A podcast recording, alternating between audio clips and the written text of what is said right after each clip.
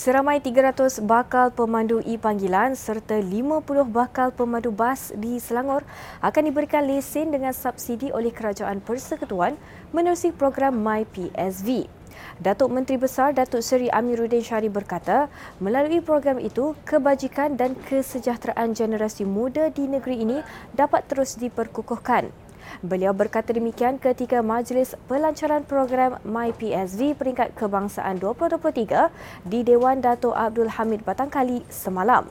Sementara itu, Menteri Pengangkutan Anthony Lok Siu Fuk yang turut hadir melancarkan program tersebut berkata kerajaan perpaduan memperuntuk 2 juta ringgit di bawah inisiatif Belanjawan Madani 2023 yang akan memanfaatkan 4,000 calon untuk memperoleh lesen vokasional kenderaan perkhidmatan awam kerajaan ini rasa berpuas dan berbangga pada hari ini kerana Selangor telah dipilih untuk menyaksikan satu kelancaran inisiatif baru kepada rakyat yang akan memberikan manfaat impak yang besar kepada negara ini.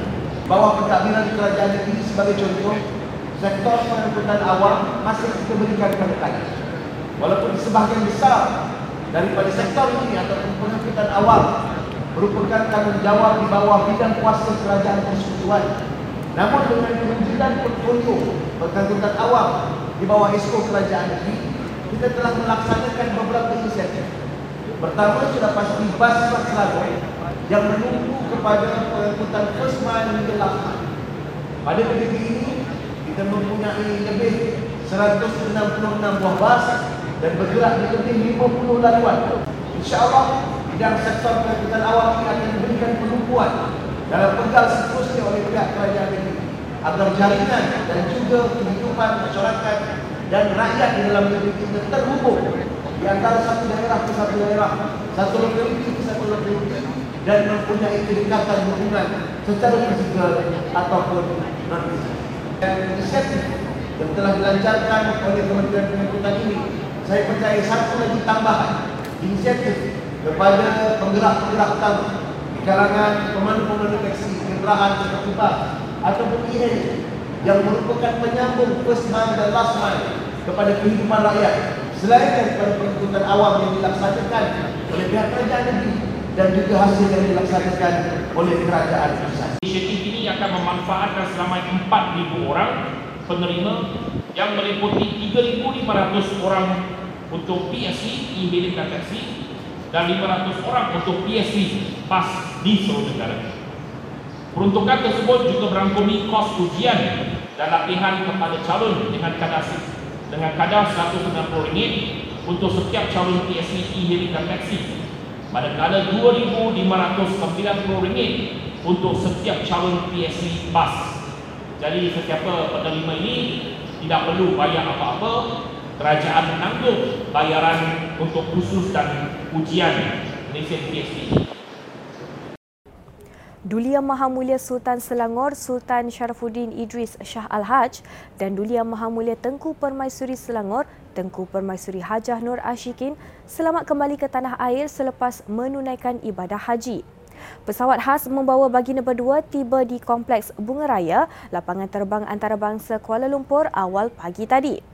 Keberangkatan tiba baginda berdua disambut Duli Yang Teramat Mulia Raja Muda Selangor Tengku Amir Shah dan Datuk Menteri Besar Datuk Seri Amiruddin Syari serta isteri Datin Sri Masdiana Muhammad.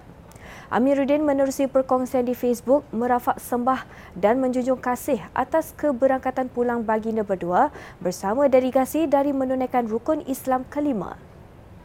Agenda memperkasa pengangkutan awam di Selangor dengan kerjasama Kerajaan Persekutuan terus dipergiat bagi menampung permintaan tinggi penduduk terutama di Lembah Kelang. Menteri Pengangkutan Anthony Locke menjelaskan penambahan jumlah bas antara yang diberi perhatian secara berperingkat mulai tahun depan berikutan keperluan mendesak perkhidmatan itu. Tambahnya, kerajaan mempertimbang untuk mewujudkan semula perkhidmatan bas mini yang boleh diakses di kawasan perumahan berikutan terdapat permintaan bagi lokasi berkenaan. Beliau berkata demikian selepas merasmikan program MyPSV peringkat kebangsaan 2023 semalam. Sekarang ini kita tak sampai 2,000 bas di Lembah Kelang.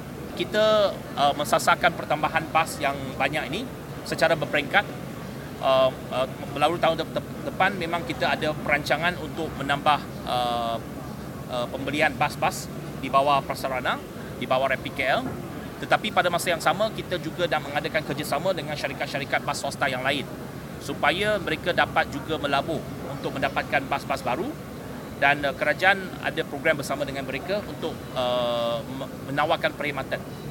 Uh, kita akan berbincang dengan lebih lanjut dengan pihak kerajaan negeri Selangor terutamanya di Selangor ini mem, mem, uh, memerlukan uh, permintaan yang agak mendesak. Uh, banyak kawasan-kawasan perumahan yang padat uh, telah pun uh, meminta supaya kita mengadakan perkhidmatan PAS sampai ke taman-taman perumahan.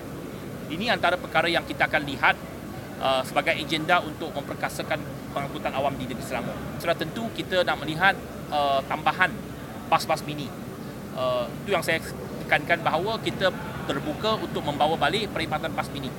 Dan uh, konsep PAS mini sekarang ini memang ada PAS-PAS yang pendek yang uh, juga um, uh, agak selesa dengan aircon dan sebagainya boleh diperkenalkan di kawasan-kawasan taman perumahan. Lembaga Zakat Selangor LZS dengan kerjasama Perbadanan Kemajuan Negeri Selangor PKNS telah melaksanakan program tanggungjawab sosial korporat CSR Hayati Ibadah Korban bersama 200 orang penduduk kampung orang asli Kecau Luar dan Kecau Dalam Semenyih. Timbalan Ketua Division Operasi Agihan LZS, Mat Yusmizan Yusof berkata, program itu dianjurkan bagi memberi peluang kepada masyarakat orang asli menghayati sendiri ibadah korban. Sementara itu, Ketua Pegawai Korporat PKNS Idris Ishak berkata, ini merupakan pengalaman pertama PKNS bekerjasama dengan Lembaga Zakat Selangor dalam penganjuran program ibadah korban.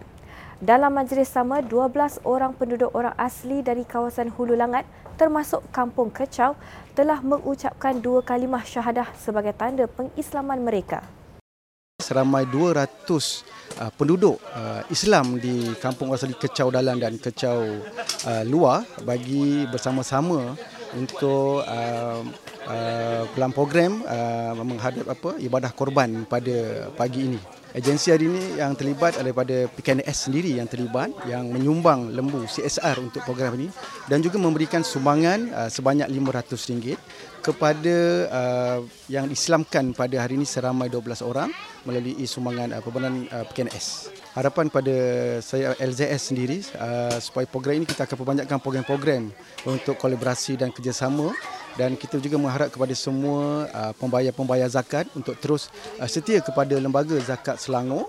Uh, inilah uh, program-program agian-agian uh, daripada duit zakat disalurkan kepada umat Islam di seluruh uh, negeri Selangor. Ini kali pertama lah kita bekerjasama dengan lembaga zakat Selangor. Lah. Jadi bagi pihak PKNS kita ucapkan ribuan terima kasih kepada lembaga zakat Selangor kerana menjemput sama-sama kita meraihkan um, mengimarahkan lagi um, apa ni program ibadah kurban pada tahun ini. PKNS akan sentiasa bekerjasama dengan lembaga zakat untuk program-program yang dianjurkan sama ada dalam bentuk kurban, uh, bentuk sumbangan uh, sebab baru-baru ini pun kita telah uh, menyantuni apa ni sahabat-sahabat kita gelandangan di Chowkit Road untuk sempena Ramadan yang lalu dan itu pun kita bersama dengan lembaga zakat. Jadi saya looking forward lah kalau ada ada apa program-program seumpama ini di masa-masa akan datang insya-Allah kita akan bagi keutamaan. Sekian semasa hari ini. Terus layari platform digital kami dengan cara Media Selangor dan Selangor TV.